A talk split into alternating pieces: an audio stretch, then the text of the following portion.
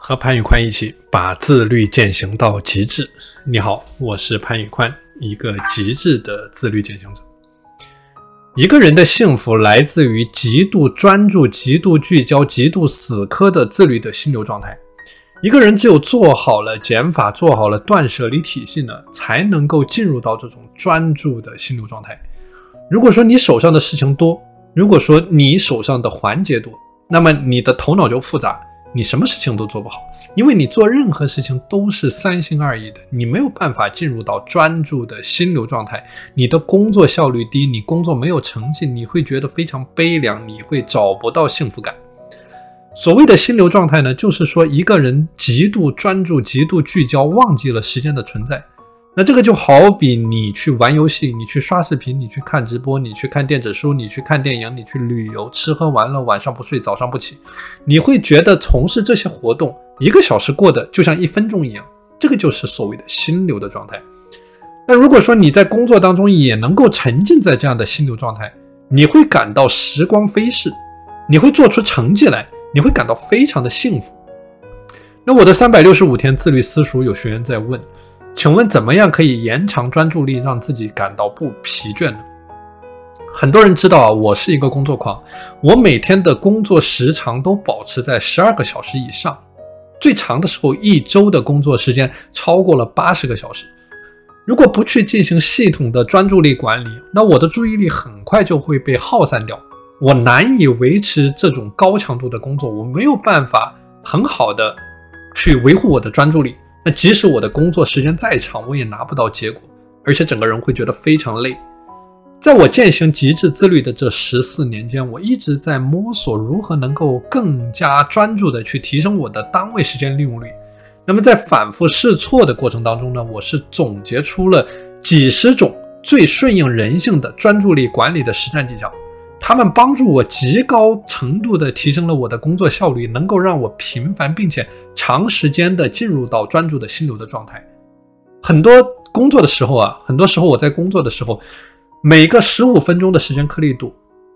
我感觉就像一分钟一样，一眨眼就过去了，而且我工作起来并不累。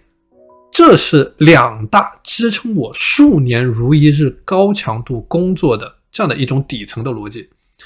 那凭借着熟练的心流管理呢，在践行极致自律的这十四年间，那除了在日常工作时间外，我迅速的完成了比周围百分之九十的人都多得多的结果。那比如说，截止今天，我完成了超过七千一百个小时个人创业项目的时间的累积，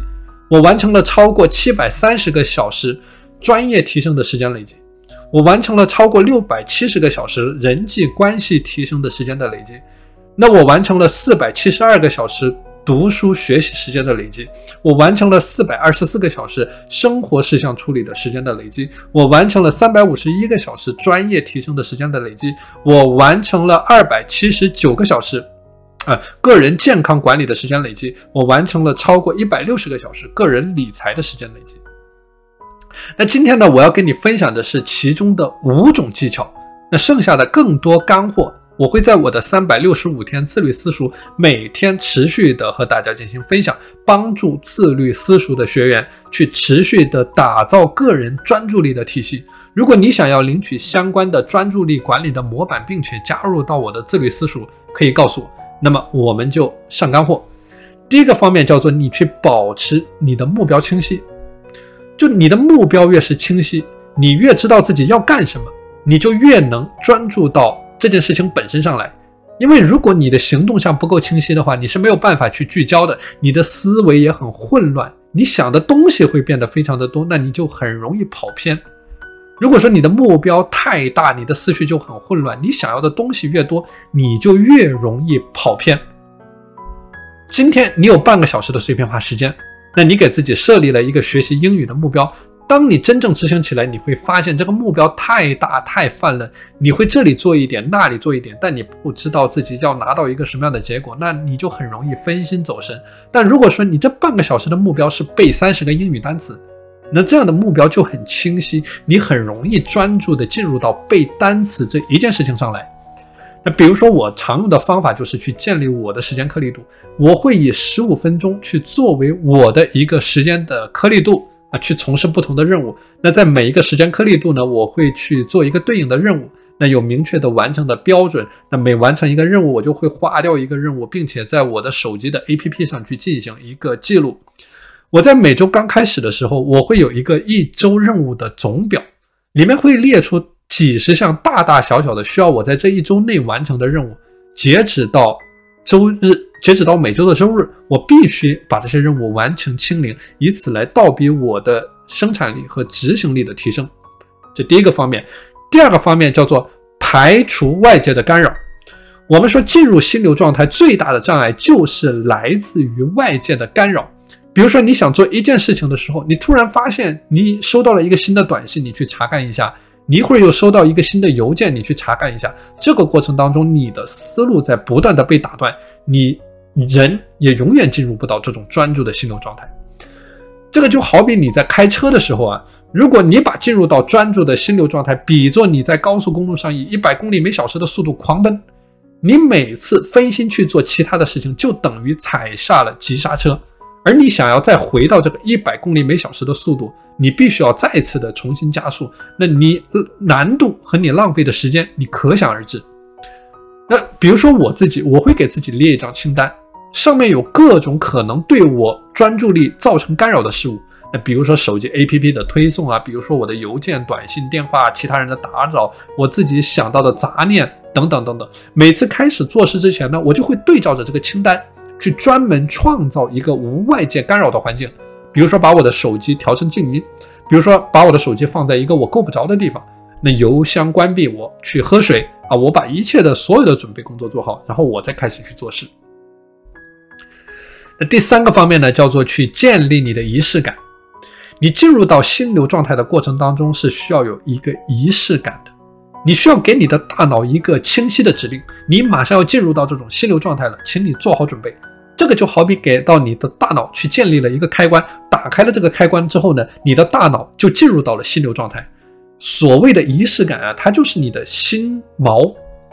就是说把你的心流状态和这种仪式感进行锚定的啊这样的一种事物。我自己尝试过非常多的很好用的仪式感建立的方法，比如说我有时候在进入心流状态之前，我会喝一杯水，我会吃一点东西，我会听一首歌，以此给到我的大脑一个强化的刺激。那进入到我的心流状态之后呢，我会用一些机械钟来进行倒计时。那这样，当我听见机械钟发条转动的声音的时候，我能够很好的感知到这种时间的流逝。那此外，我喜欢吃巧克力，黑巧克力。从这个心流状态出来之后，我会奖励给自己一杯咖啡、一块黑巧克力，或者说五分钟的休息时间，这个都是我给到我自己的奖赏。OK，第四个方面叫做一次只做一件事情，聚焦、聚焦、聚焦。建议你以每半个小时为一个单位，你工作二十五分钟，你休息五分钟。那么在二十五分钟的工作时间，你要在物理上去远离一切的干扰，包括你的手机，你不去喝水，不去上厕所，你不起身到处乱晃。你在心理上所有的意识、思想、行为，你全部聚焦在你手上在做的这件事情，直到二十分钟、二十五分钟的番茄钟结束。那这个二十五分钟结束之后呢，你去休息五分钟，五分钟。尽量的去活动放松，比如说你站起来，你走一走，你转动一下脖子，你喝水，你闭眼，你放空，你冥想，你听一首歌。那我的有一些学员喜欢在休息的时候啊，他去接受一些视觉上的刺激，比如说他去刷短视频啊。大家注意啊，这一点是万万不可以的，因为你视觉上的刺激和蓝光的污染会让他的大脑产生疲惫，就五分钟的时间到之后，他反而觉得更累了。而让他从这个短视频的世界当中抽身回到工作的这个这个行为呢，他会消耗更大的意志力，就进入到了一种得不偿失的状态。那比如说我自己，我在休息的时候，我就会站起来，我眺望远处，或者我干脆把双眼给闭上，我的整个大脑像断电一样放空，我什么都不想。那到了下一个这个这个时间颗粒度啊，我就能够迅速的恢复到一种饱满的精力的状态。有的时候呢，我也会准备一些小的零食啊，比如说三十克的坚果，比如说一小杯的酸奶，一块黑巧克力作为我每一个微任务完成之后我给到自己的奖赏。那同时呢，也会增强我的饱腹感，去避免我午餐和晚餐吃的过多过饱。那最后一个方法叫做去了解你的黄金时间段。啊，对于我来说，我在起床之后的两到三个小时，我的大脑是最清楚的，是这个时间段是我效率最高的时间段。我会把一天当中最困难、最需要动脑的三只青蛙都集中在这个时间段去处理，而在下午最困最乏的时候呢，我会去做一些机械的、重复的、不需要动脑的事情，以此来顺应这个人性和我大脑的节奏啊，用这种方法去管理我的专注力。这里你要注意，你每天的精力都是极其有限的，即使在我反复训练这么多年之后，我也尽可能的把每天要完成的。最有价值的、最重要的任务限定在三件，并且我在我精力最饱满的黄金时间段去完成。正所谓一鼓作气，再而衰，三而竭。如果说你每天给自己定三十个要完成的最重要的任务，你是根本没有这个能力去完成的。那所以说，这样的目标设立是毫无意义的。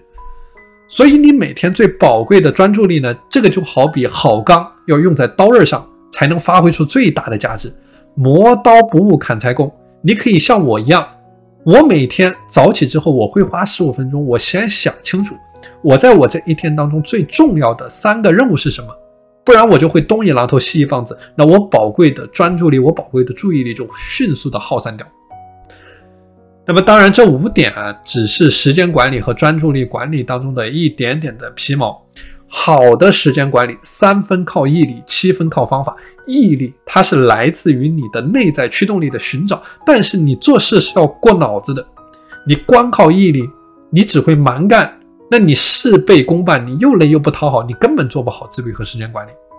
每个人的情况不一样，你要更好的在实战过程当中打造你的个人专注力管理的体系呢，你就必须要系统的、专业的学习全套的自律提升的知识和方案。这样你才能够找到最适应你人性的定制化的方案，而具体的问题解决的干货和方案模板实战的案例，我会放在我的三百六十五天的自律私塾和我的学员进行持续的分享。如果说你也想加入到我们的自律世界，那请你告诉我，我是潘宇宽，一个极致的自律践行者。